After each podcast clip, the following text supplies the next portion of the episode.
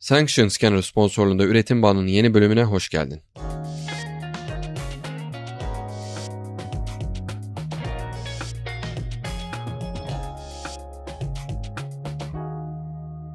Selam Üretim Bandı dinleyicisi. Üretim Bandı aslında bir podcast'ten daha fazlası. Biz aktif bir topluluğuz. Ürün geliştirme ve şirket yönetimi ile alakalı konularda kendi aramızda konuştuğumuz ve yeni şeyler öğrendiğimiz aktif bir Slack platformumuz var. Katılmak istersen üretimbandı.com slack linkine giderek topluluğumuza giriş yapabilir, sadece topluluğa özel oluşturduğumuz içerik ve etkinliklerden faydalanabilirsin. Unutmadan, topluluk üyeleriyle paylaştığımız, iki haftada bir yayınladığımız bültenimize de bekleriz. üretimbandı.com slash bülten linkinden bültene kaydolabilirsin. Keyifli öğrenmeler.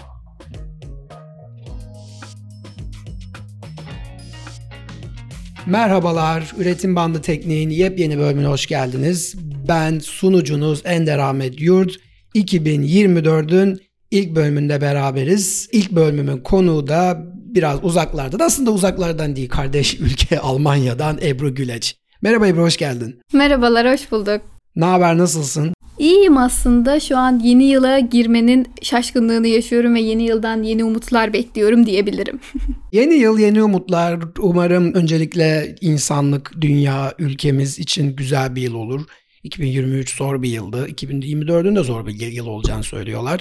E zaten gitgide her şey zorlaşıyor. Önemli olan biraz tabii buna adapte olabilmek en az hasarla. Güzel, sağlıklı, akıl ve e, fiziksel sağlığımızı koruduğumuz böyle e, hayallerimizi gerçekleştirdiğimiz, sevdiklerimizle beraber olan bir yıl olur diyorum.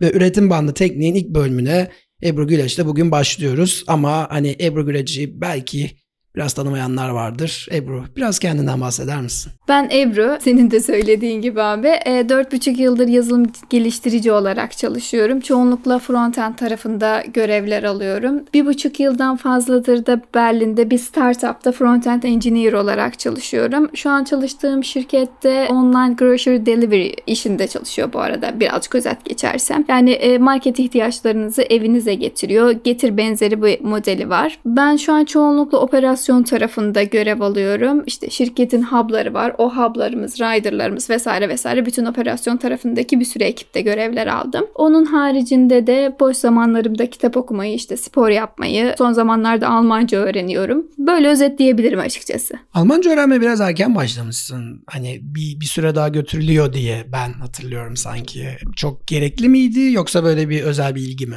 Hiç gerekli değildi. Asla özel bir ilgi de değil. Oturum almam gerekiyor. Şu an benim kalıcı oturumum yok. Blue Card'da burada kalıyorum. Bu Blue Card'da şey oluyor. Eğer beni işten çıkarttıkları zaman kısa bir süre içerisinde 3 ay gibi bir süre içerisinde benim yeni iş bulmam gerekiyor. İş bulamazsam ülkeden gönderiyorlar ve bu beni çok stres olmama sebep oluyor. Hani o yüzden B1 Almancanız varsa ve 21 ay Almanya'da kaldıysanız artık oturuma başvurabiliyorsunuz. Ben birazcık bunu başarmaya çalışıyorum. Tabii B1'e yetişmiyor maalesef ancak A1'le alacağım. B1 de iyi yani benim şu anki İngilizcem zaten B1 biraz B2 hani baktığında aslında belki artmıştır belki azalmıştır bilmiyorum da hani e, gene de çok tam advanced konuştuğumu ya da okuyup yazabildiğimi söyleyemem ama yani Almancayı düşünüyorum şimdi ben bu kadar Almancayı yani nasıl olacak ki yani bu kadar senelerde geldi bugünlere İngilizce gibi B1 iyiymiş. Bu arada sen Flink'te çalışıyorsun değil mi? Evet, Flink'te çalışıyorum. Flink'te front-end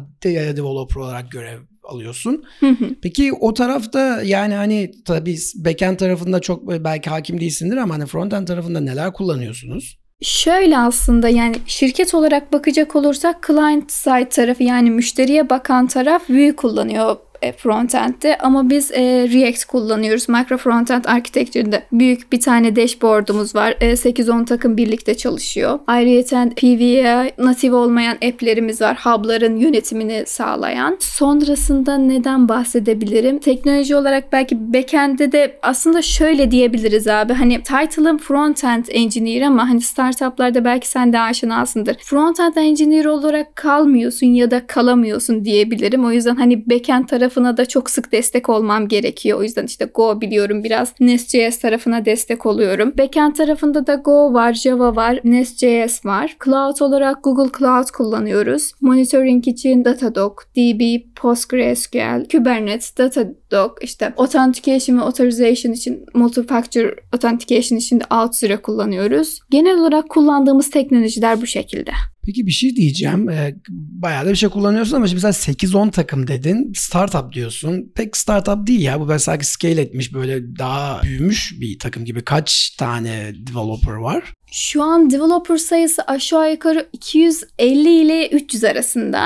Böyle bir startup olabilir mi sence? ama ama bir dakika startupların da belli adımları var ya bu e, bir şey startup deniyordu ya yani başlangıç aşamasındaki o ilk aşamadaki değil de en son Anladım, adımdaki. anladım. Ya demek istediğini anlıyorum aslında. Biraz sen orada startup derken bu biraz da ağız alışkanlığı. Şimdi mesela biz de Tim Taylor'a ben de startup diyebilirim ama değil yani. Normalde Antarktika hariç bütün kıtalarda operasyonu olan bir şirketin hani startup olmasını bekleyemem ben çok fazla aslında. Müşteri demiyorum bak operasyon diyorum. Müşterin olabilir 3 kişisindir. İşte customer'ından success'ine bilmem nesinden şusuna busuna. Hani baktığında 40 kişilik de bir product ekibi varken hani ama kültür olarak okey evet startup gibi çalıştığına en fikir olabiliyorum. Galiba bu da senin demek istediğin şey olsa gerek diye düşünüyorum. Evet ve hani aslında şirket içerisinde de biz bir startup'ız işte highly scale adını keşke hatırlayabilseydim. O şekilde startup olarak adlandırıldığı için ben de onu tercih ediyorum aslında. Hani şirketiz değil de biz startup'ız diyorlar. Anladım. Okey süper. Senin ama gündelik işin anladığım kadarıyla React'le geçiyor galiba değil mi? Evet çoğunlukla. Ee, çoğunlukla onunla geçiyor. Peki ben seni şimdi tanıdığımda sen biraz daha backend C'din. Şimdi biraz da böyle bugün hani biraz Flink biraz senden konuşacağız. Yani oradan oraya zıplayabiliriz dinleyicilerin kafası biraz karışabilir ama bugün de böyle bir şey deneyelim. Bu e, frontend'e geçiş ne kadar zamanda oldu? Daha kolay mı diye geçtin? Abi aslında kariyer yolum o kadar böyle saçma sapan ki o yüzden şimdiye kadar sinir olamadım mesela. Çünkü bir oradan azıcık ondan mı öğrensem yok şuna mı geçsem diye yaptığım için ben Ruby on Rails öğrendim işte üniversitede. Hani sonrasında e, staj yaptım Protel'de. Ardından mezun olduktan sonra hani Sony'ye başladım frontend olarak. Sonra paraşüte başvurmuştum. Sanırım o backend'de senle de orada e, iletişim kurmuştuk. Hani bir frontend bir backend şeklinde böyle çaprazlama gidiyorum. Şu anki işimde de işte hem frontend taskları hem backend taskları alıyorum. Yani bu hem kişisel gelişimim için güzel oldu ama kariyerimdeki bir sonraki adıma atlayamıyorum maalesef. Ee, yani şimdi bir kere şöyle bir durum var. Şu çok üzücü olmuş. Ruby ile e, öğrenip sen Karabük'te mezundun değil mi? Evet. Hı hı. Karabük'te Ruby öğrenip ki orada da güzel bir komünite var işte. Bizim hani Karabük'te hala yaşayan Muhammed sağ olsun o tarafta da bayağı bir ilgileniyor. Orada Ruby Rails öğrenip ondan sonra Protel gibi ki onlar da tanıdığım birçok o zamanlarda tanıdığım birçok arkadaş vardı. Hala da devam ediyorlar. Ee, bir kısmı ve Ruby ile projeler üretmeye devam ediyorlar. Oradan çıkıp yani devam etmemen biraz şey yani hani benim için üzücü olmuş diyormuşum böyle.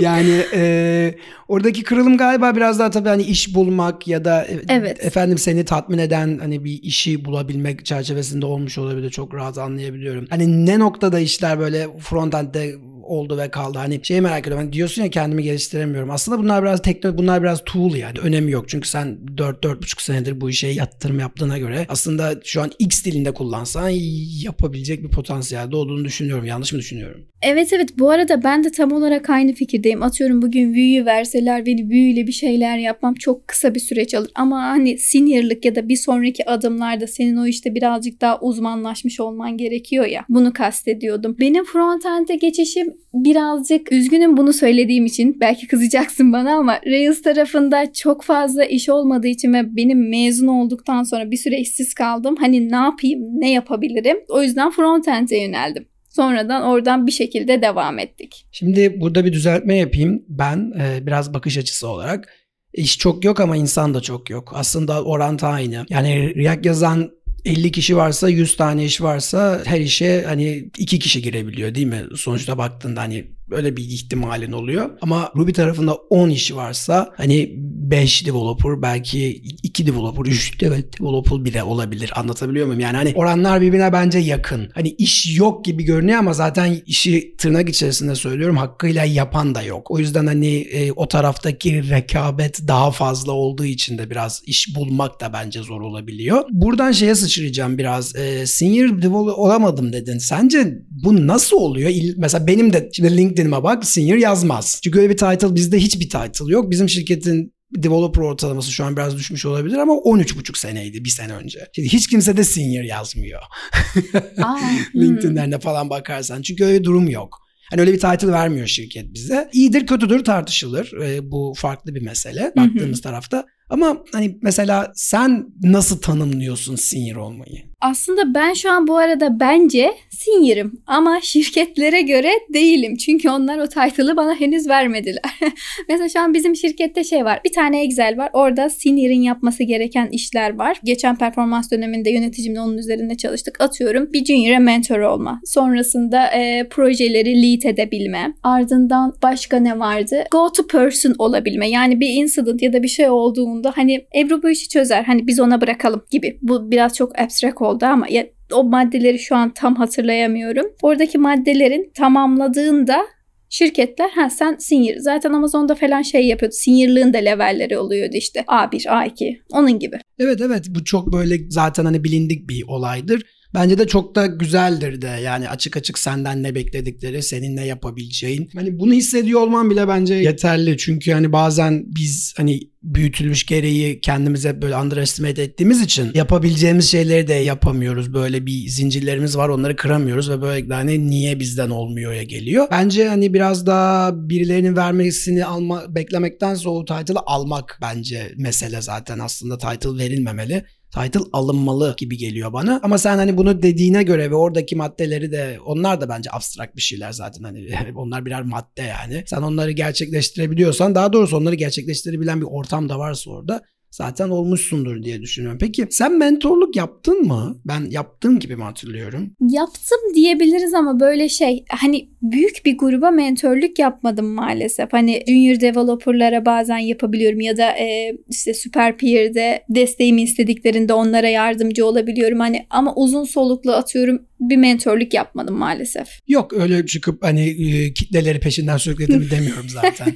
Tam olarak sorduğum, senin açıkladığın şeyler. Ne gibi konularda insanlar sana yardım istiyordu ve yardım ediyorsun? Bunları devam edecek misin? Çoğunlukla frontend tarafında destek oluyorum insanlara. Bu arada Sister Labs'ın depremzedelere yönelik mentorluk e, grubu vardı ve hani oraya katılacaktım ama son anda maalesef katılamadım. Gelecek sezonda sezon mu denir ona bilmiyorum da gelecek dönemde tekrar hani mentorluk için onlarla konuşacağım. Onlar da iletişimde kalmamızı önerdi zaten ve hani depremzedelerin iş hayatına adapte olması, onları yönlendirmek açısından birazcık daha teknik olmayan tarafta. Anladım. Yani Sisters Lab'deki o konu zaten tam olarak öyle oluyor. Yani çok seninle aynı teknik e, tarafta ya da senin geçtiğin teknik şeyden geçecek insanlar gelmiyorlar. Biraz da tabii hani tecrübe paylaşmak bence daha iyi. Çünkü teknik bir şey bir şekilde hallediliyor. Yani buluyorsun sağda solda yani. internet zaten çöplük olduğu için bir şekilde çıkıyor da ama bu deneyimsel meseleler ya da işte e, kariyer planlama ya da işte belli taktiklerle işte iş başvuruları ya da kariyer belirleme işlerinde onlar biraz daha e, faydalı olduğunu düşünüyorum. Peki sizin şirkette bu şey var mı? Hani sen dedin ki leadimle konuşuyorum falan yani böyle one on one'lar olsun ne bileyim kariyer petleri olsun efendim hani e, Ebru işte ya sen ne diyeceksin ya ben artık frontend'den bunu aldım ne bileyim ben artık Go yazmak istiyorum gibi böyle bir geçiş olabiliyor mu? Geçiş tabii ki oluyor. Hatta senden bunu bir nevi bekliyorlar da beklemiyorlar gibi böyle çok e, karışık bir süreç oluyor. Öncelikle benim yaptığımı söyleyeyim bu arada. Hani ben yöneticime neyden rahatsızsam, sıkıntılıysam ya da hangi yönde kendimi geliştirmek istiyorsam one on one'larımızda onu öneriyorum. Hani ben şu konferansa katılmak istiyorum ya da teknik sunumlarımız oluyor. Ben teknik sunumda şunu sunmak istiyorum vesaire vesaire diyorum. Yöneticim de bana göre kontrol edip yapabiliyorsa bana destek oluyor. Peki bu desteği destek mi oluyor yoksa böyle daha böyle hani şey mi anlamaya çalışıyor? Yani hani ne bileyim orada bir e, sıkıntı varsa problemi mi anlamaya çalışıyor? Daha doğrusu öyle yani pek soramadım ama umarım anlatabilmişim. Anladım abi. Ee, bu tamamen benim ihtiyacıma göre. İşte geçenlerde ekiple ilgili bir problemim olmuştu. Hani bu ekiple ilgili problemi önce retroda konuştuk çözülmedi. Sonra gittim yöneticime söyledim. Çözülmesi için biraz daha konuşmamız gerekti. Onu o şekilde çözdü. Sonra demin bahsettiğim hani seniorlık mevzusunda da işte bir yılı önce bunu e, yöneticime senior olmak istediğimi söylemiştim. Hatta bunun için geç kaldığımızı da böyle sistem etmiştim. Sonrasında lead etmek için iki tane proje verdi bana. Onları lead ettikten sonra performans döneminde bu projeler ve takıma takım dışında yaptığım şeylere bakarak beni puanlıyor. Yani bildiğin hani e, yolu açıyor diyebilirim. Tabii şey düşünüyorum menajerin ana dili e, Türkçe olmayan biri olduğunu düşünüyorum. Evet. Ona ayrıca geleceğim. Onu bir yere koyalım. Ee, biraz böyle hani çalışma şeklinden konuş. Hani biraz retro falan dedin. Hani nasıl takım yapıları var? Bu takımlar birbirleriyle çünkü sen şey dedin 8-10 tane işte takımlar var bilmem ne gibi bir şeyler söyledin. Hub'lardan bahsettin. Bu takımlar birbirleri nasıl ilişki içerisinde bulunuyor? Otonom mu karar veriyorlar çalışma şekillerine? Biraz bahseder misin? Tam olarak otonom diyemem bu arada. E, takımlar genelde ön taraf takımları yani client'la ilgilenenler son müşteriyle ve operasyon takımları ve aradaki o takımlar olarak e, ikiye ayrılıyor. Ben daha önce 5 farklı ekipte bulundum. Şu anki ekibimde de toplamda 8 kişi var. Çoğunlukla projenin ihtiyaçları gereği 2 ya da 3 backend, 2 ya da 1 frontend oluyor. EM'imiz, PM, QA, designer şeklinde oluyor ekipler. Ve bu ekiplerin her ay sonunda şey yapıyorduk. Hani biz ekip olarak bunu geliştirdik. Her ekip kendi sunumunu yapıyordu. Böylece iletişimimiz de kuruluyordu birbirimizin arasında. Zaten e, proje yöneticileri iletişiminin olması gerekiyor. Genelde bizde şöyle oluyor bir projenin yönetimi. Yukarıdan önce bir feature ya da bir şey geliyor. Sonra diyorlar ki hani bunu çözmeniz gerekiyor. Biz bunu istiyoruz. Şu kadar zamanda istiyoruz. Bakın bu döküman. Sonra e, biz bu dökümana da PRD dökümanı diyoruz. Bunu e, Engineering Manager ve Product Manager birlikte hazırlıyorlar. Ardından Engineering Manager bir tane Project Lead seçiyor. Ve bu Project Lead e, projenin nasıl yapılmasını gerektiğine karar veriyor. İşte tamamen architecture'ını design ediyor. Ardından bir RFC dökümanı hazırlıyor. Bu RFC dökümanında da hangi data nerede, hangi DB kullanacağız, hangi teknolojileri kullanacağız vesaire bütün teknik detayların diyagramlarıyla birlikte çiziyor ve takıma sunuyor. Takım burada gerektiği yerlerde destek oluyor. Hani şurayı şöyle yapabiliriz, bak burayı yanlış yaptın vesaire vesaire diye. Ha bu arada e, bu Project Lead o aşamaya gelene kadar diğer ekip arkadaşlarıyla da birlikte yürüyor. Ama hani Engineering Manager ya da PM bir sıkıntı olduğunda direkt Project Lead'e iletişim kuruyor. Ardından takım tarafından bu çözüm onaylandığında bu project lead teskleri ayırıyor. Gidip Jira tesklerini açıyor. içlerini dolduruyor. Neyin hangi öncelikli yapılması gerektiğine karar veriyor. Ve sprinti bir nevi o yönetiyor. Yani burada product owner'ın sırtından kocaman bir yükü oluyor bence. Heh, çok faydalı olduğu tarafları da var ama bazen inanılmaz yorucu oluyor. Peki bu proje sen proje leadlik yaptığını söylemiştin galiba evet. yanlış hatırlamıyorsam. Hı hı. E peki bu proje leadler teknik insanlar mı oluyorlar? Evet, tamamen teknik insanlar. Sen proje leadlik yaptığında nasıl hissettin? Ben zaten genel olarak panik bir insanım. Yani anksiyetem ve aşırı paniktim ve galiba ben 2-3 hafta doğru düzgün uyuyamadım. Gece kalkıyorum bilgisayarın başında burayı böyle mi yapsak? Ve insanlara sunum yaparken hani acaba doğru mu söyledim şimdi buna ne diyecekler? Daha önce soruyorsun ama yani genel olarak bende zaten imposter sendromu var. Kendimi hep bir yetersiz görme. Sunumu yaptıktan sonra insanlar şey dediler ya Ebru gerçekten çok güzel düşünmüşsün. Hani bu kadarını beklemiyorduk. Çünkü ben onlara şey diyordum. Hani çok yükseltmeyin beklentinizi ama sonunda yani stresli de olsa bir şekilde o iş bitiyor ve hani onu production'da görmek ve onu insanların kullandığını bilmek çok hoş bir his. Ya şimdi bu dediğin şey çok güzel. E, bu dediğin şeyi normalde aslında senior developer'lar da yapıyor ama genelde işte e, takım liderleri, teknik takım liderlerinden beklenen bir vazife oluyor bu genelde.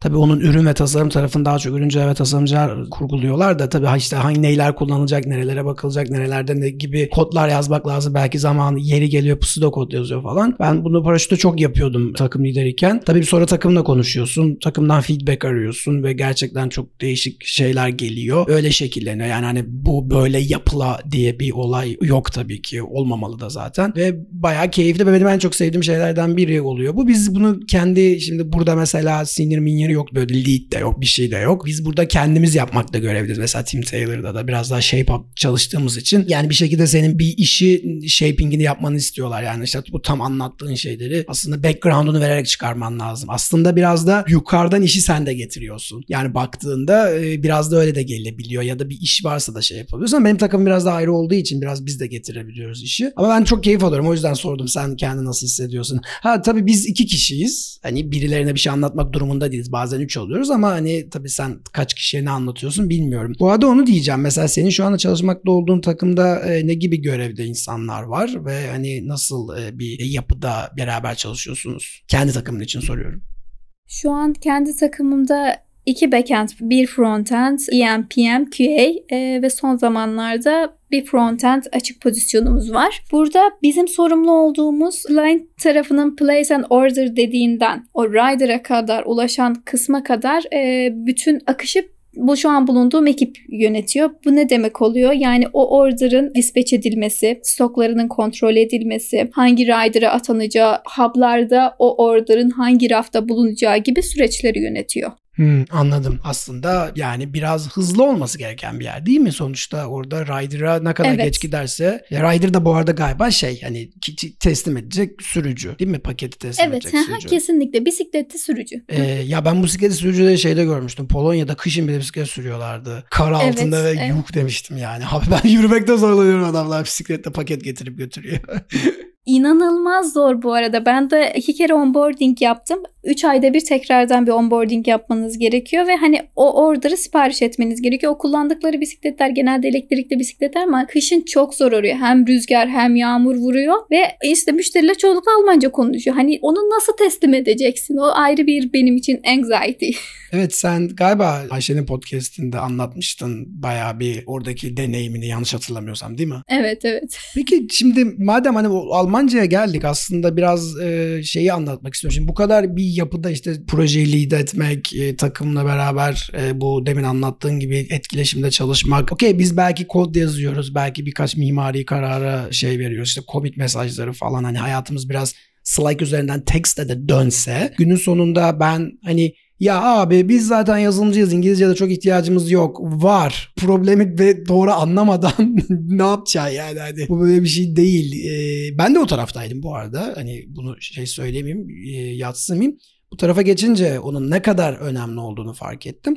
Sen nasıl yapıyorsun? Yani hani bu kadar çok dilin kullanılması kariyerinin bir buçuk senedir oradaysan iki buçuk üçüncü yılında hiç bilmediğin bir ülkeye ve İngilizce olmayan bir ülkeye gitmek orada çalışmaya başlamak nasıl oldu ve şu an nasıl gidiyor? Belki birazcık özet geçerek en baştan anlatabilirim. Eski şirketimde 2012'nin böyle son zamanlardaydı. Hani o ara böyle ciddi anlamda depresyondaydım. Böyle bir sonraki yıldan beklentilerim işte ilk maddesi işin ilk günü istifa etti. Sonra işin ilk günü istifa ettim herhangi bir iş bulmadan. Çünkü bayağı bunalmıştım.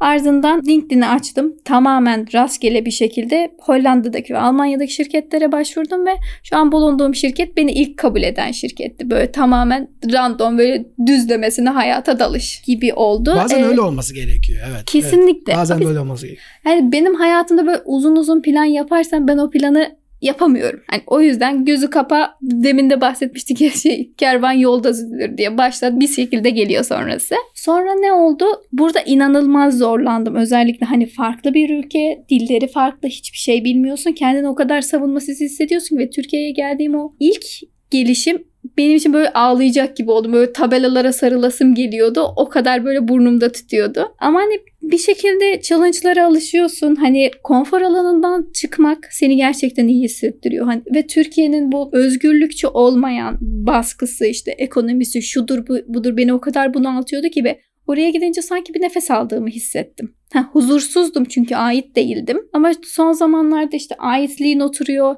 çevren oluşuyor, neyin nerede olduğunu biliyorsun ve yeni evin artık orası oluyor. Evet zaten mesele biraz o. Hani ev sen evde hissetmek gibi bir mesele. Yani hani tabii ki saydığın durumlar var ama versus e, her ülkenin kendi problemi var. Hani insanlar kendisi kendi içlerinde bir huzuru ve mutluluğu yoksa e, bunu bulamıyorlarsa dünyanın en en iyi yerine de gitse küçük bir şey bulacaktır. Dünyanın en kötü yerine de gitse kendini çok iyi hissedebilir oradaki kötülüklerden iyilik çıkararak gibi görüyorum ben de biraz aslında e, bir bağlamda. Ama şeyi merak ediyorum pek ona cevap alamadım. Şirkette aynı dili konuş yani İngilizceyi konuşmak şirket buna destek oluyor mu ya da ne bileyim bilmiyorum nasıl ilerliyor. Kaç farklı milletten insan çalışıyor bilmiyorum ama bu nasıl devam ediyor? Aslında her milletten insan çalışıyor diyebilirim. İşte İngiliz'i, Mısırlısı, İran'ı, Nijeryalısı bir sürü bir sürü hepsini de saymayayım hepsini niye sayıyorum bilmiyorum. İnsanlar çalışıyor ve herkes İngilizce konuşuyor. Bu arada hani teknik mülakatlarda tabii ki İngilizceniz de deniyorlar yani test ediyorlar. Eğer İngilizceniz kendinizi ifade edemeyecek kadar yetersizse tabii ki sürece devam edemiyorsunuz. Ama hani şirketin İngilizce açısından desteği yok diyebiliyorum. Hani 1000 euroluk yıllık bir budgetımız var. Eğer oyunu işte İngilizce İngilizce kursu harcamak istiyorsan onaylanıyorsa harcayabilirsin ama onun haricinde harcanmıyor. Bu arada benim ilk geldiğimde buraya İngilizcem şeydi I2 başı gibiydi. Hatta böyle daha kötü bile olabilirim. Nasıl beni işe aldıklarından da şüpheliyim. Sonrasında halen de İngilizce kurslarına ve pronunciation işte telaffuz kurslarına devam ediyorum.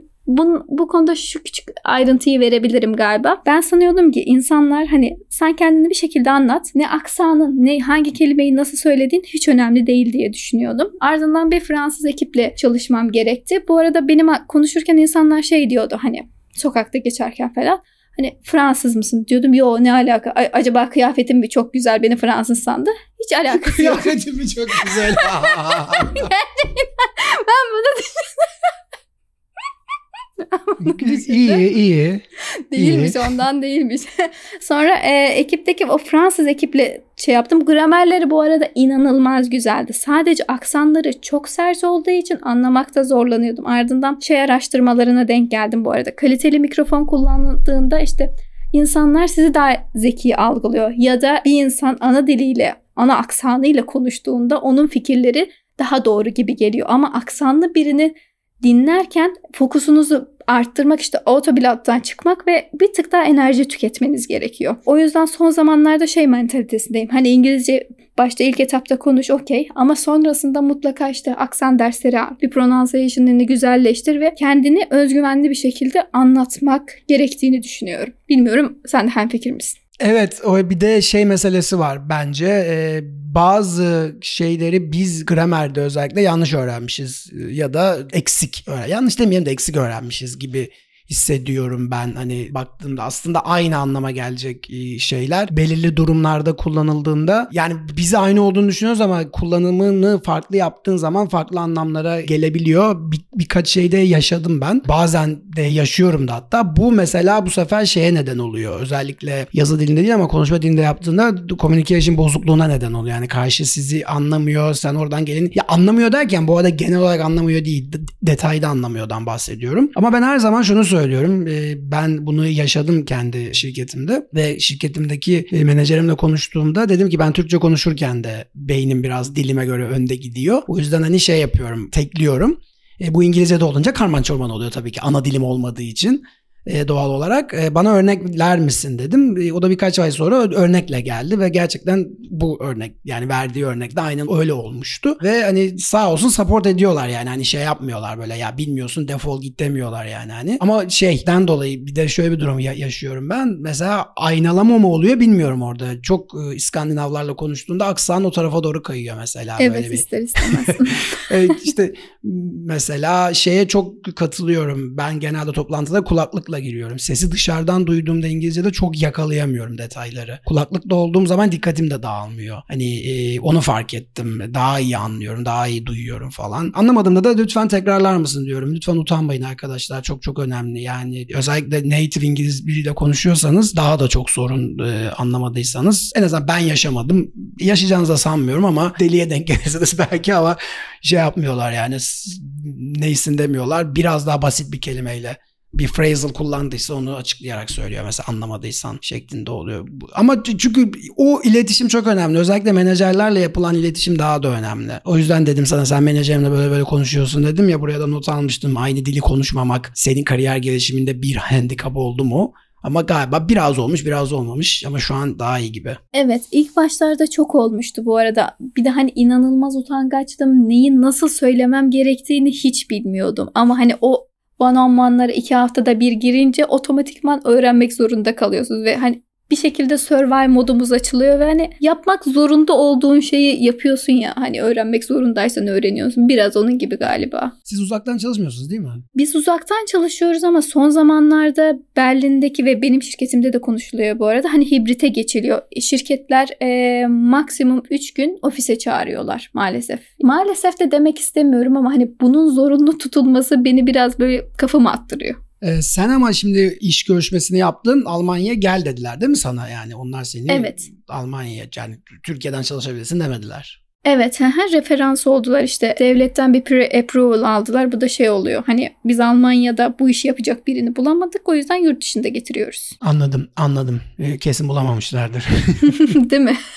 Bence bulamamışlardır canım senin gibi birini o yüzden söylüyorum. Bu noktada aslında bir şey soracaktım da kafamdan gitti not almadığım için. Şeye zıplamak istiyorum böyle bir de şey dedin takım dışı işler dedin menajerimle konuş. Ha okey geri geleyim bunu atlayayım şimdi hatırladım. Zaten şöyle bir durum var uzaktan çalışmayı şu yüzden sordum. Mesela biz uzaktan çalıştığımız için ve az toplantı felsefesi olduğu için şirkette e, toplantılardan uzak durmaya çalışıyoruz. Ben biraz daha product'tan ziyade diğer takımlarla özellikle customer success'le falan da çalıştığım için onlar da böyle soru sormak istediklerinde böyle ya bir hemen konuşalım mı? Bir dakika konuşmayalım bir yaz ne oluyor? Böyle böyle böyle. Yani neden konuşmak istiyorsun diye soruyorum ilk önce. Ya işte müşteriye toplantın var bilmem ne şu bu acil ne kadar acil müşteri. Yani bir ajanda olmalı tamam mı? Yani bu ajanda olmadığında çok böyle yorucu da olabiliyor. Özellikle iki tarafın ana dili İngilizce olmadığında konu belli değilse karşı taraf seni iyi anlatamıyorsa sen anlamıyorsan. Ama product tarafında bizim one on one'larımızda bir ajanda var zaten kullandığımız kendi yazılımız Abort var. Orada her şey yazılı. Bir dahaki tarafta ne konuşulacağı yazılı ya da notlar alıyorsun bunları konuşalım diye sen yöneticin de görüyor. Keza versus product toplantılarında da zaten öncesinde bir ajanda varsa oluyor. Ajanda yoksa olmuyor toplantı. Demek ki konuşacak bir şey yoktu işte diyor. E öbürleri hep Slack'ten devam ediyor. Onda da zaten hani kontrol ederek konuşuyorsun ya da çok tıkandıysan bir translation yaptırıp ya da bir, birilerine de sorabilirsin içeride ana dili aynı olanlara gibi olabiliyor. Türk var mı senden başka sizin şirkette? Birkaç tane daha sanırım toplam 5 Türk var diye biliyorum. Bir şey yapıyor musunuz böyle hani Türkler beraber? Tabii ki tabii etme? ki. TR grubumuz var Silek'te işte bazen oradan toplanıyoruz işte kahve içiyoruz yemeğe gidiyoruz. Çünkü abi bazen gün içerisinde beynin böyle kapatıp bir şeyleri Türkçe konuşmak istiyor. Hani ana dilinde bir iletişim kurmak seni böyle güvende hissettiriyor. Bilmiyorum senin için de öyle mi? Selam. Bu keyifli bölümü dinlerken çok kısa vaktini alacağım. Size bölüm sponsorumuz Sanction Scanner hakkında bilgi vermek istiyorum. Breaking Bad, Ozark, The Wolf of Wall Street gibi dizi filmleri görmüşsünüzdür. Oradaki kara para aklama sahnelerini hatırlayın. Senede dünyada 2 trilyon düşünün 2 trilyon dolarlık kara para aklanıyor. Yani filmlerde o gördüklerimiz hiçbir şey. İşte tam burada Sanction Scanner'ın yazılımı devreye giriyor. Yapay zeka ve makine öğrenmesiyle desteklenen ürünleri banka ve benzeri finansal kuruluşlara gerçek zamanlı AML yani anti-money laundering taramaları yaparak finansal kuruluşla iş yapmak isteyen kişi ve onların işlemlerinin sıkıntılı olup olmadığını analiz ediyor. Şu ana kadar birlikte çalıştıkları 50'den fazla ülkedeki 300'den fazla müşteri için 200 milyon dolarlık şüpheli işlemi engellemişler bile. Sanction Scanner bizi destekledikleri için çok teşekkürler. Sanction Scanner hakkında daha fazla bilgi istersen bölüm notlarındaki linke tıklayabilirsin. Şimdi bölüme geri dönelim. Ben de öyle bir durum yok çünkü ben zaten hani Türkiye'de yaşadığım için tüketiyorum ister istemez hani o çok bana uzak değil. Aslında o bana şirkette bir araya geldiğimizde oluyor. Hani daha da gürültülü ortamlara gidiliyor. Bir de şimdi evden çalıştığım için ofis ortamında bulunmuyorum, dışarıda bulunmuyorum.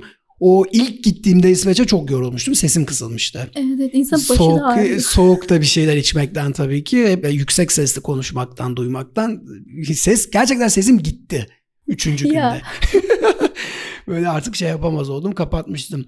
Sen şimdi şeyden bahsettin. Böyle bin euroluk bir e, şeyimiz var demiştin. Paket. Learning e, budget ha, bunun dışında peki şirkette böyle destek olunan developerların gelişimine destek olacak ya da onların motivasyonunu yüksek tutacak şeyler var mı? Ne bileyim böyle hack day'ler falan. 6 ayda bir dediğin hack day'den yapıyoruz ama onun adı hack day değil de işte başka bir şey diyor. Yani takımlar oturuyor. Şirketi nasıl daha çok bir sorunu nasıl daha iyi çözebiliriz işte nasıl tasarruf edebiliriz vesaire vesaire. Bunun için 3 günde projeler geliştiriliyor vesaire. Onun dışında kitap okuma kulübümüz var. Ardından her cuma günü teknik sunumlar yapılıyor. Öğrendiğin bir konuyu anlatabiliyorsun ya da çözdüğün bir sorunu anlatabiliyorsun. Onun dışında şirkette atıyorum bizim tarafta frontendlerin olduğu bir grup var. Gidip işte e, React Berlin'e gidiyorsun ya da çeşitli bir konferanslara gidebiliyorsun. Genel olarak bu şekilde diyebilirim. E, çok güzelmiş aslında konferans budget'ını konferans olarak kullanabiliyorsun o budget'ı. Evet. O bayağı iyiymiş yani. Kitap kulübünü de sevdim. Bu teknik kitap kulübü değil mi? Genel şirketin Evet teknik kitap kulübü. Ee, ha teknik kitap kulübü genel şirkette değil anladım. Evet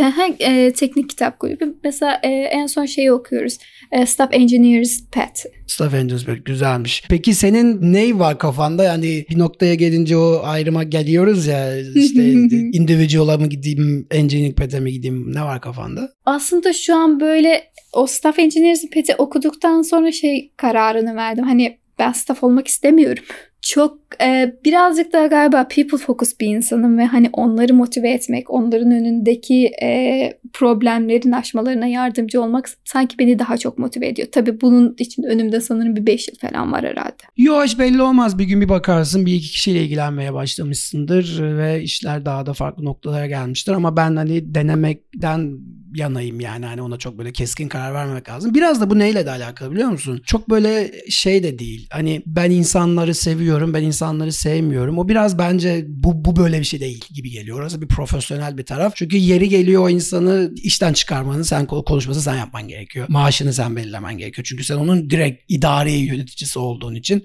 bu tip durumlar olabiliyor. Olmaya da bilir. Ama ay ben çok güzel işte ekstra dışa dönük bir insanım mıyım acaba gibi Hani o öyle de ama denemek lazım. Geri dönülüyor nasıl olsa canım. Böyle bir illa oraya gittin diye o petten ya da öbür tarafı seçtin diye o petten gideceksin diye bir dava yok aslında bakacak olursa. Peki sizin şirket bunu destekliyor mu? Yani ya Ebru sen bir seviyeye geldin artık e, bu tarafa mı bu tarafa mı gibi bir sana ya da ben engineering tarafına yönleneceğim. Bana öyle bir pet çizelim mi diyebiliyor musun menajerine? Direkt sen istekte bulunuyorsun diyebiliyorum şimdiye kadar abi. Hani ben kendim şu alanlarda geliştirdim. Bir sonraki adımım şuna çıkmak istiyorum. Hani e, şirketin içerisinde içerisinde staff da yapılanı gördüm şimdiye kadar. Engineering manager'ın da yapılanı gördüm. Bu tamamen kişinin ne istediğine bağlı. Anladım. Şimdi sen biraz takım yapıların yani takımınızın nasıl çalıştığından bahsettin ama biraz öncesinden bahsettin. Ben biraz biraz daha ileri gidip karar verip kod yazmaya başladıktan sonraki süreci sormak istiyorum. Hani kod review'larınız, testleriniz, kodun kalitesini kontrol etmenizin bir e, best practice'leriniz gibi şeyleriniz var mı? Bu yönde neler çalışıyorsunuz ya da kullandığınız özel tool'lar var mı? Hemen hemen hepsini biliyoruz da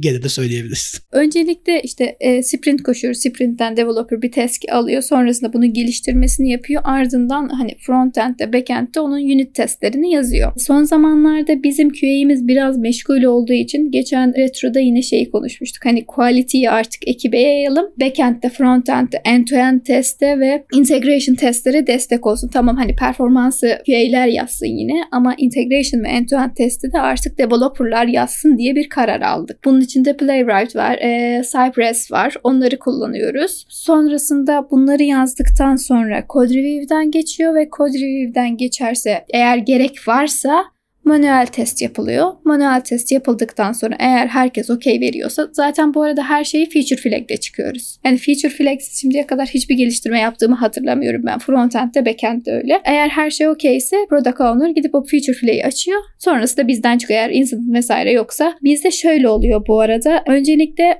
test hub'larımız var. Onlar da test ediliyor. Eğer her şey uygunsa 1 ile 3 hafta arasında genele diğer ülkeleri açıyoruz. Ha okey. Siz ilk önce Almanya açıyorsunuz sonra dışarıya açıyorsunuz. Evet Almanya'da bir ya da iki hub'da test ediyoruz. Sonra Almanya'ya sonra işte Hollanda'ya sonra gidip Fransa'ya. Mobil tarafta native mi yazıyorsunuz yoksa React Native gibi bir teknolojim var? Client side tamamen native kullanıyor ama hub'ları yönettiğimiz app var. O app'te e, React kullanılıyor ama PVA. Bu nedir? Mobil cihazlarda çalışıyor. Yani e, Progressive Web'e kullanıyor. Böyle Zebra Device denilen bir device'ler var abi biliyor musun? Yok. Böyle barkodu okuyor. Hı hı. İşte ne kadar stok kaldığını, bütün inbound süreçlerini bu cihazdan yönetiyoruz ve bu cihaz natif değil. Natif olmaması inanılmaz yorucu geliştirme yaparken. Bu cihaz e, React ile yazılmış ve e, PVA Progressive Web App olan bir proje. O zaman siz o cihaza yeni kodu nasıl yolluyorsunuz? Play Store'dan direkt şey. Ha, okey. e, otomatik update'imiz var bu arada. Hani oradan direkt update alıyor. Anladım, anladım. Şey bu süreçte yani sizin geliştirme süreçlerinizde mesela şeyi merak ettim ben. e, o bana biraz enteresan geldi. Feature flag'leri okey yaptınız. E, PA kaldırıyor da bir arayüzden. Siz bu iki feature kodu duruyor ya. Normalde bir flag'e bakıyor bir çalışıyor. Uygun olmayınca öbürü çalışıyor. E bu eski kodu temiz yani her feature öyle çıkıyorsanız bir şekilde arkada da temizlemeniz gerekecek. Kullanılmayan feature'ı bir süre sonra. Kodlarını. Tabii ki tabii ki. Testlerini. Bu kanayan yaramız Ne- e, zaten. Kanar tabii o yara. O yara her yerde yazıyorlar. Bu, bu, bu çok büyük bir handikaptır bu. Maalesef abi böyle çıkmak zorundayız. Bu arada sadece hani feature flag'in içerisinde feature flag gibi yani o kolumda bile şey oluyor. True, false vesaire oluyor ve şu an her projeyi açtığında onlar maalesef oluyor ama hani bunu da yapmak zorundayız. Belli aralıklarla da tabii şey yapıyoruz. Listemiz var. Bu temizleyelim mi, temizlemeyelim mi? Tabii iş yükü oluyor ama bir tık mecburiyet. Evet şimdi mesela oradan şeye zıplamak istiyorum. İşte bu bug fix olsun, işte teknik destek tarafı, işte müşteri ya da client ya da şey operasyonel taraflı destekleri e, nasıl veriyorsunuz mesela? Haftalık on call e, schedule'ımız oluyor. İşte atıyorum ben on call'daysam eğer shift saatlerinin, work saatlerinin içerisindeyse takımca destek oluyoruz bir incidence'a. Ama onun dışındaysa işte bir incident olduysa zaten hem Slack'ten yazıyorlar hem aramıyorlar hem mesaj atıyorlar. Yani kalk bak burada bir sıkıntı oluyor koş diye seni yönlendiriyorlar. Eğer çözebileceğin bir şey varsa çözüyorsun ya da sana ulaşabiliyorlarsa sonra senden bir sonraki kişiyi arıyorlar. Eğer sen çözemedin onu gereken miktarda, gereken zamanda. Ha okey. Peki mesai ücreti alıyor musun? Evet, on kol ücreti alıyoruz. Ha, güzel. Yani aransan da aranmasan da ama eğer arandığında mesai saatlerinin dışında ek ücret de alıyorsun ve bence bu çok iyi. Ha on call'dasın. O on call'da zaten bir ücret alıyorsun. Bir sıkıntı olsa da Evet. olmasa. Olursa bir daha üstüne alıyorsun. Çözsen de çözemesen de. O yüzden de her zaman arayamazlar. Para gideceği için. Evet. Şey olsa ya mesela o seni arayandan parayı kesseler. beni arayan mı? O- Ya, onu tam anlamadım. Seni arayandan mesela kim arar seni? Support'taki o insan arayacak değil mi? Hani o ya bir, bir ticket geldi hemen hani seni içeride internal'dan biri ya işte biz bunu ya yapamadık baksana acil bir bir bir bir falan böyle mailler atıp seni. Halbuki çok kendisine yapabileceği bir şeymiş mesela arayüzde varmış o buton atıyorum şimdi. Hangimiz yaşamadık ki bunları zaten yani. Evet evet özellikle operasyon tarafında daha çok oluyor. Abi bizde onlar da yazabiliyor onlar da şey yapabiliyor ama atıyorum belli SLO'larımız var. Yani uygulama şu kadar zaman içerisinde çok fazla error verdi. Dem bu bizim için bir incident. O zaman otomatik olan page duty seni otomatik arıyor. Hani onu durduramıyor kimse. Ha arama deyince ben insan sandım. Okey o aramadan ha bahsediyorsun. insanda onu da yardırıyorlar. Ha, Demek ki öyle oluyor. Mesela bizim şirkette de platform takımı var. Genelde onlar bu Hı hı. e, ayakta kalmasa bakıyor. Bazen böyle gece 3'te falan bir şey oluyor. Ben Slack'ta sabah falan ya da işte ne zamansa görebiliyorum. 3'te böyle thread'de konuşmuşlar. Sabaha karşı 3'te. Hani diyorum nasıl o sese yani bir bildirim değildir o başka bir şeydir diye düşünüyorum. Na- Nasıl o uyanıyorlar diyorum yani. Evet evet uygulama var. Uygulamada işte belli bir saniyede onu acknowledge yapmazsan mesaj atıyor. Sonra direkt kolla arıyor. Yani evet o mesajda olacak iş değil çünkü ping eder gider o yani. Hani ona nasıl uyanacak? Valla yani e, onları da takdir tebrik ediyorum ki zaten hani e, uygulamanın her yerini bilen insanlar hemen hallediyorlar sağ olsunlar onlar da. Ama direkt siz herhalde developer olarak hani bu onboarding yani 3 ayda bir sokakta gezip şey e, paket teslim etmeyi saymazsak çok böyle müşteri ya da operasyondakilerle e, muhatap olmuyorsunuz anladığım kadarıyla. Aslında şöyle son müşteriyle muhatap olmuyoruz. Hani bizim de business ekibi var. Hani business ekibi belli isteklerle geliyor. Stakeholder diyoruz biz buna. Ve stakeholderlarla çok yakın bir şekilde iletişim kurmamız gerekiyor. Hani kastettiğim buysa. Evet evet aynen tam olarak buydu. Zaten öyle olsa daha şey olur. Direkt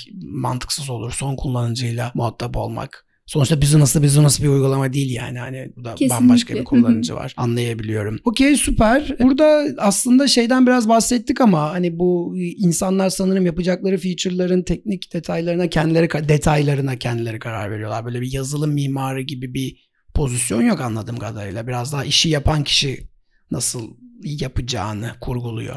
Evet, tech lead vesaire de olmayınca çoğunlukla o kişiye kalıyor ve o kişinin yanındaki senior developerlara. Senior'lardan kime kalıyor? Senior'lardan artık menajeri diye umuyorum. Ondan sonrasında hiç kalanı görmedim. Yok kalmaz o zaten bir şekilde halleder ya da daha e, paralelinde birine sorabilir. E, çıkamayacağı nokta olursa aslında öyle düşünebiliriz.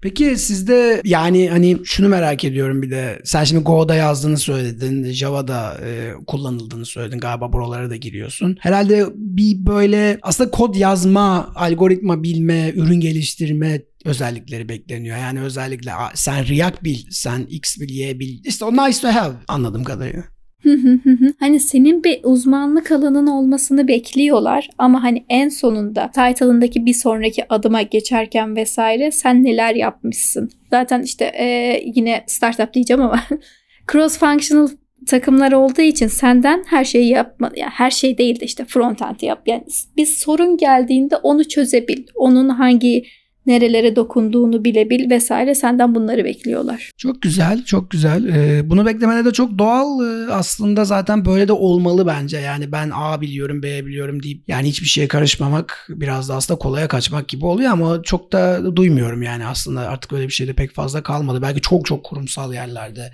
özel noktalarda olabilir. Sen bir de şeyden bahsettin. Tam onu söylüyordum. Tabii bir 10-15 dakika geçti üzerinden. Takım dışı işler dedin. Takım dışı işler yapman bekleniyor gibi işte iyi oluyor falan diyor. Ne bu takım dışı işler tam olarak? Ee, yani mesela atıyorum bir sunum yapmak, ekip arkadaşlarını yönlendirip bir organizasyonlara katılmanı sağlamak ya da birine mentorluk yapmak ya bunlar genel olarak takım dışı işler sayılıyor ve bunları yapmak hani senin hanene artı olarak performans döneminde şey diyebiliriz.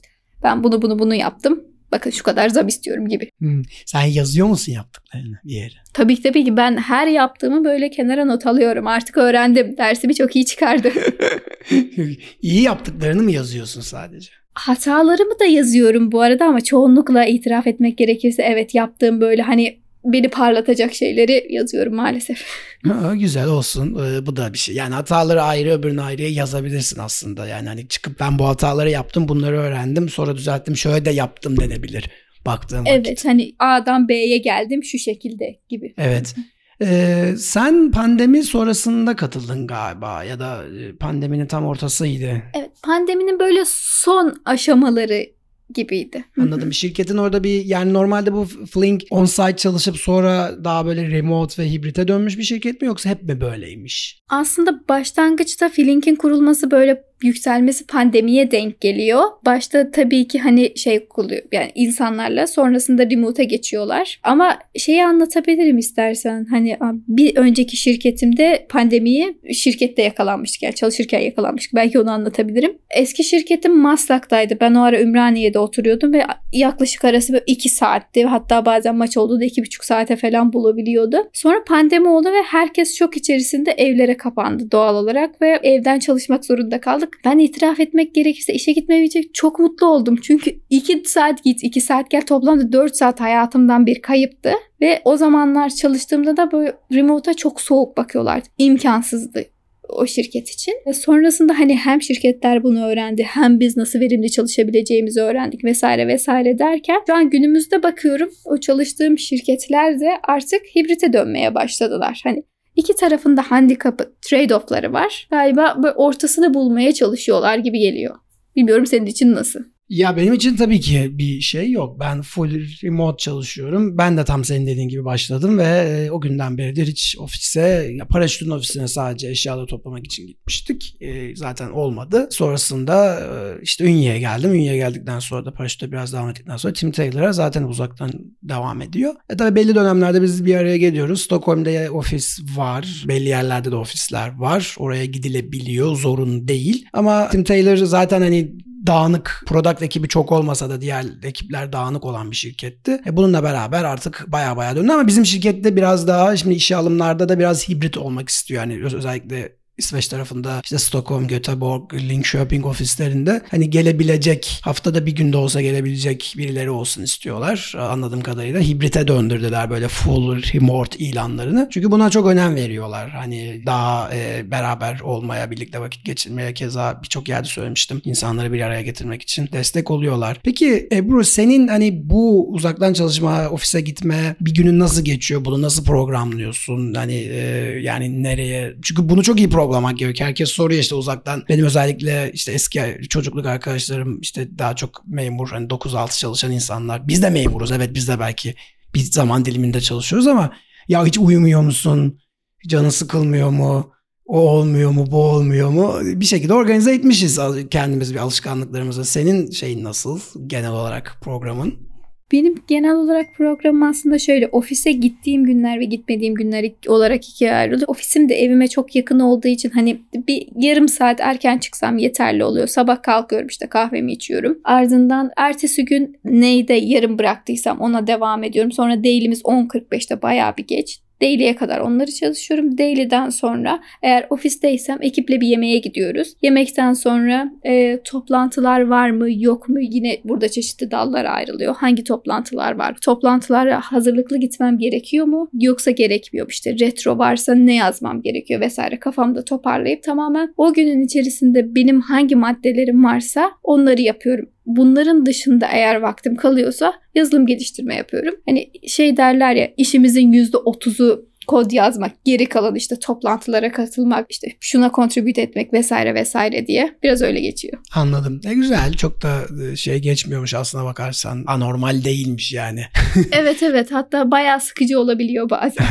ya evet. Yani tabii bu e, şeyleri biraz özellikle evden çalıştığınız vakitlerde şeyi değiştirmek gerekiyor. Rutinleri, farklı rutinlere, eski rutinlere geri dönmek, yeni rutin icat etmek, sonra öbürüne geri dönmek gibi. Peki son olarak şeyi sormak istiyorum. E, iş ilanı var demiştin. Ne gibi ilanlar var? Nereden erişebilirler? Yani iş başvurularında nelere dikkat ediyorsunuz? Son zamanlarda bu arada şu an ekip özelinde bir tane front-end developer ihtiyacımız var. Ama hani şey desen de biliyorsundur şu an ekiplerin budgetları yeni yeni yapılıyor. O yüzden yeni ilanlar çıkacaklar diye biliyorum ama bir süreden sonra açıyorum. Ocak ayından sonra çıkacaklar.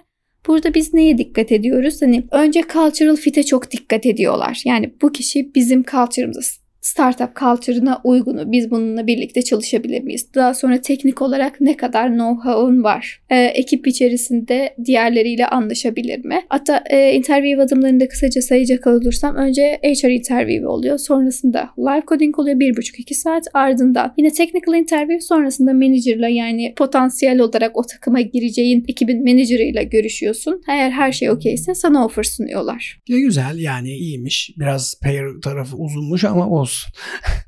Evet maalesef evet, maalesef. Bu biraz uzunmuş ama güzelmiş. Çok güzel. Ee, peki e, son sorusu dedim ama hani gene bu konuyla alakalı bir onboarding meselesi oluyor. Mesela bir seni nasıl onboard ettiler ya da birini nasıl onboard ediliyor? Normal akış eğer sen bir ekibe başladığında sana bir body atanıyor ve iki bir hafta ya da iki hafta sürecinde herhangi bir sıkıntını o body'ye sorabiliyorsun işte sana kurulumları gösteriyor, hangi projenin ne olduğunu, teknik detayları veriyor vesaire vesaire. Ben ekibe başladığımda ekipler birazcık karışıktı. O yüzden hani Badim benimle çok ilgilenemedi ve yolda kendim öğrenmek zorunda kaldım. Böyle ağlayarak, acıyarak, böyle içim kan ağlıyordu ama yapmak zorundaydım gibi. Ama genellikle süreç bir body ile ilerliyor. Evet yani ama bazen de kendine kalınca da iyi oluyor ama body'siz evet başta zor olmuş ya. Ee, şanssız olmuşsun ama çözülmüştür herhalde hızlı bir şekilde. Evet. Ee, bir de hani yapmak zorundasın ya işte yurt dışındaki ilk iş deneyimin e, Türkiye'den kaçmak istiyorsun. Sen oraya adapte olmak mecburi kafamı öyle ayarladığım için yani kılıç kalkan moduna giriyorsun bir süreden sonra. Anladım okey ama bu günlerde baya bir öğreti olmuştur e, geçmiştir diye düşünüyorum. Valla ağzına sağlık Ebru çok teşekkür ederim. Benim soracaklarım bu kadar. Senin eklemek istediklerin var mı? Benim de eklemek istediğim hiçbir şey yok. Ee, çok teşekkür ederim abi vakit ayırdığın için. Dinleyenlere de herkese de çok teşekkür ederim. Ben de buraya kadar dinleyen varsa çok teşekkür ederim. Eğer Flink'le ya da Ebru ile alakalı bir sorunuz varsa sosyal medyalardan oradan buradan bir yerlerden yazabilirsiniz. Bizim de paylaştığımız şeylerin altına yorum bırakabilirsiniz diyorum. Bir başka bölümde görüşmek üzere. Hoşçakalın. Hoşçakalın. Ürün yönetimi eğitimlerimize üretim bandı adıyla başladık ve şimdi Brick Institute markası altına devam ediyor. Brick Institute'da sektörün lider şirketlerinden katılımcılar ve deneyimli eğitmenlerle birlikte uygulamalı, dünya standartlarında eğitimler sunuyoruz. Bugüne kadar yüzlerce arkadaşımız bu eğitimlere katıldı. Amacımız gerçek vaka çalışmalarından oluşan, sadece teoride kalmayan, elleri kirleterek öğreten eğitimler düzenleyerek sektöre dünya standartında ürün geliştirenler yetiştirmek. Haydi birbirimizden öğrenelim ve topluma fayda sağlayacak teknolojik ürünler geliştirelim. Kayıt aldığımız eğitim programlarımızı görmek için www.brick.institute linkini ziyaret edebilir ya da selam@brick.institute adresinden bizimle iletişime geçebilirsin.